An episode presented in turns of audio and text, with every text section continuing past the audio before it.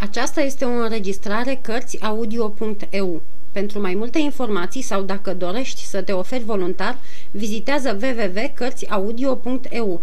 Toate înregistrările Cărțiaudio.eu sunt de domeniu public. Capitolul 16. Intrarea în Paris Mai aveam mult până la Paris. Am fost silit să umblăm prin zăpezi toată ziua cu vifor în piept, lungi și triste popasurile. El înainte, eu la mijloc și capii în urmă. Mergeam așa în șir, fără să ne zicem o vorbă, ceasuri întregi, biciuiți de vânt, cu obrajii vineți, cu picioarele ude și cu stomacul gol. Cine ne întâlnea stătea în loc să ne vadă. Nici vorbă că se întrebau unde o fi ducând bătrânul acesta copilul și câinele. Și mă durea rău tăcerea. Vorbind, m-aș fi amețit, dar stăpânul de-abia îmi răspundea câte o vorbă din mers fără să se întoarcă. Noroc cu capii căci era mai expansiv și, din când în când, sărea să-mi lingă mâna parcă mi-ar fi zis Eu sunt aici, prietene. Și atunci îl mângâiam binișor, tot din mers, bucurându-l și eu pe el cum mă bucura el pe mine, ca dovadă că ne înțelegem și ne iubim. Simțitor ca un copil, mângâierile mele îl făceau uneori să uite moartea tovarășilor, dar puterea obiceiului își relua stăpânirea și adeseori se oprea în loc să-și vadă trupa ca în vremea când le era sergent și trebuia să-i cerceteze cât mai des. Dar nu ținea mult. I se trezea memoria și aducându-și aminte de ce nu vine trupa, ne trecea înainte și se uita la stăpânul său ca și cum i-ar fi explicat că nu e el de vină. Era atâta expresie și atâta inteligență în ochii lui că ne întrista și mai rău drumul, pe când, din contră, ne-ar fi trebuit veselie. Peste tot câmpul se întindea giulgiul iernii, fără soare pe cer și cu un văzduh ca plumbul. Nici o mișcare, nici un țăran, nici o vită. Numai stoluri de corbi cloncănind de foame, fiindcă n-aveau unde să-și caute hrană. În sate, toate casele închise, ori cu oameni încălzindu-se la foc sau lucrând ghemuiți. Iar noi, prin Lapovița sau pe poleiul de pe drumuri, Mergeam fără să ne oprim, odihnindu-te numai noaptea în câte un grajd sau la câte o târlă, cu câte o bucată de pâine o dată pe zi.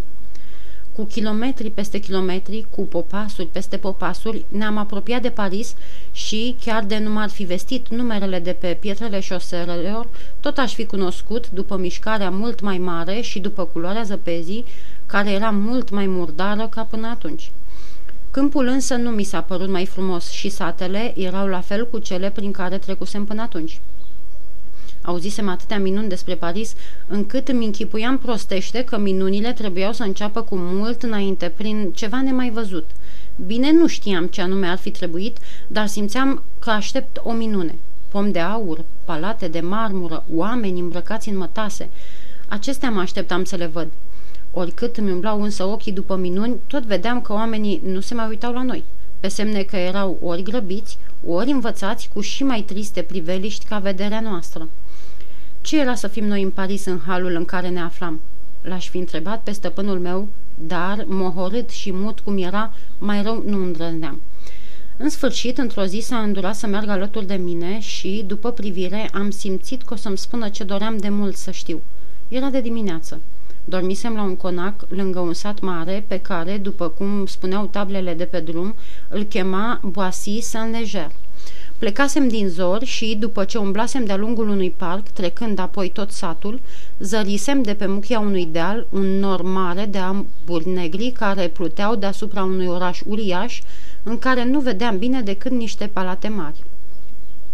Tocmai când căscam ochii ca să deosebesc ceva în amestecul de acoperișuri, de clopotnițe și de turnuri, stăpânul meu, încetinindu-și mersul, a trecut lângă mine și mi-a zis De acum ni se schimbă viața.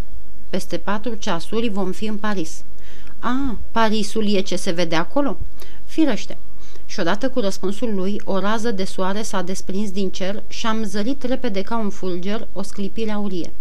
Bine ziceam că nu sunt pom de aur. La Paris, a urmat el, o să ne despărțim. M-am întors spre el și gălbeneala feței, tremurul buzelor, i-au spus ce se petrecuse în mine. Să ne despărțim? Am îngăimat eu după ce m-am dezmeticit bine. Săracul de tine.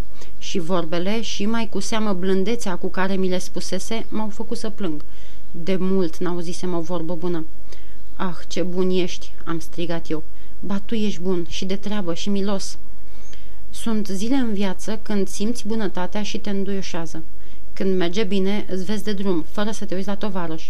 Dar când nu merge, când ai greșit drumul, mai ales la bătrânețe, adică fără nădejde în a doua zi, simți nevoia să te sprijini pe cei din prejur și îți pare bine că sunt aproape. Așa și ție. Ți se pare ciudat ca eu să mă sprijin pe tine. Dar așa este și lacrimile din ochii tăi mă ușurează, căci și eu, dragă Remi, sunt amărât. Tocmai târziu, când am avut și eu pe cine iubi, tocmai atunci am cântărit cât prețuiau aceste vorbe. Nenorocirea însă vrea totdeauna să ne despărțim, tocmai când vrem noi să ne unim. Dar nu o să mă lași acum în Paris. Nu, căci ce te-ai face tu singur. Și apoi n-am dreptul să te părăsesc.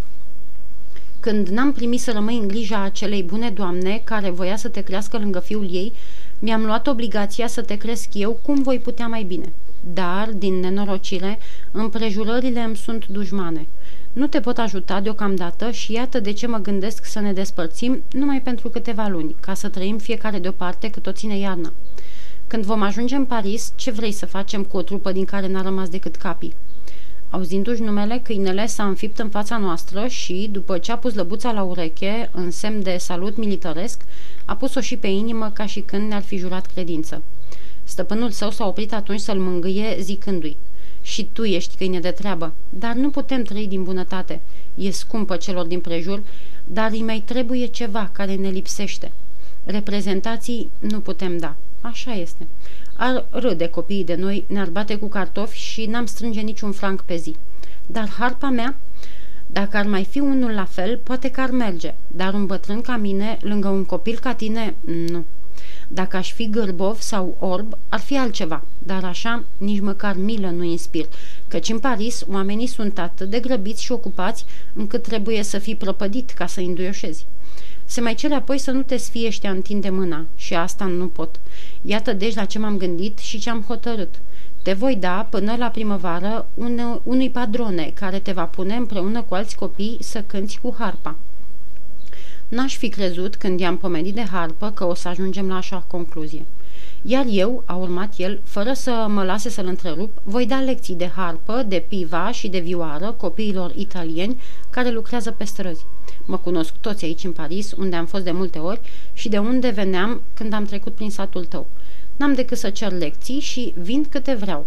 În același timp mă voi sili să învăț alți doi câini în locul celor pierduți, așa că la primăvară vom putea iar porni împreună spre a nu ne mai despărți, căci norocul nu este totdeauna vrăjmaș celor care au curaj să lupte. Tocmai aceasta îți cer eu ție, acum, curaj și resemnare. Mai târziu ne va merge mult mai bine. Acum e greu. Vom fi iarăși liberi. Vom merge în Germania și în Anglia. Tu, mărindu-te, te deștepți. Te voi învăța multe și vei ajunge om. Așa i-am făgăduit doamnei Milligan și îmi voi ține cuvântul. În vederea călătorilor am început să te învăț englezește, cu franceza pe care o știi și cu italiana mea e destul pentru un copil. Unde mai pui că ești voinic? Ehe, să vezi ce bine o să fie. Așa este. Altă încercare mai bună nu era. Și când mă gândesc acum, recunosc că a făcut tot ce a putut ca să scap de necazuri. Dar ideile judecății nu seamănă cu ale primei inspirații. Atunci nu vedeam decât despărțirea și padronul. Mă mai întâlnisem eu prin sate și orașe cu asemenea padroni care umblă cu copiii de pripas, mânați cu băta. Nu semănau deloc cu Vitalis. Erau răi, nedrepți, pretențioși, bețivi, murdari la vorbă și gata să dea. Dacă aș fi nimerit tocmai la unul așa... Ei și, chiar unul bun, tot era o schimbare. După Doică, Vitalis. După Vitalis, altul. Tot așa avea să meargă. Nu mi-era dat să iubesc pe nimeni pentru totdeauna și să n-am niciodată nici tată, nici rude, nimic. Tot singur să fiu, tot rătăcitor pe drumuri. Aș fi răspuns eu multe, dar când mi se suiau cuvintele pe buze, le goneam.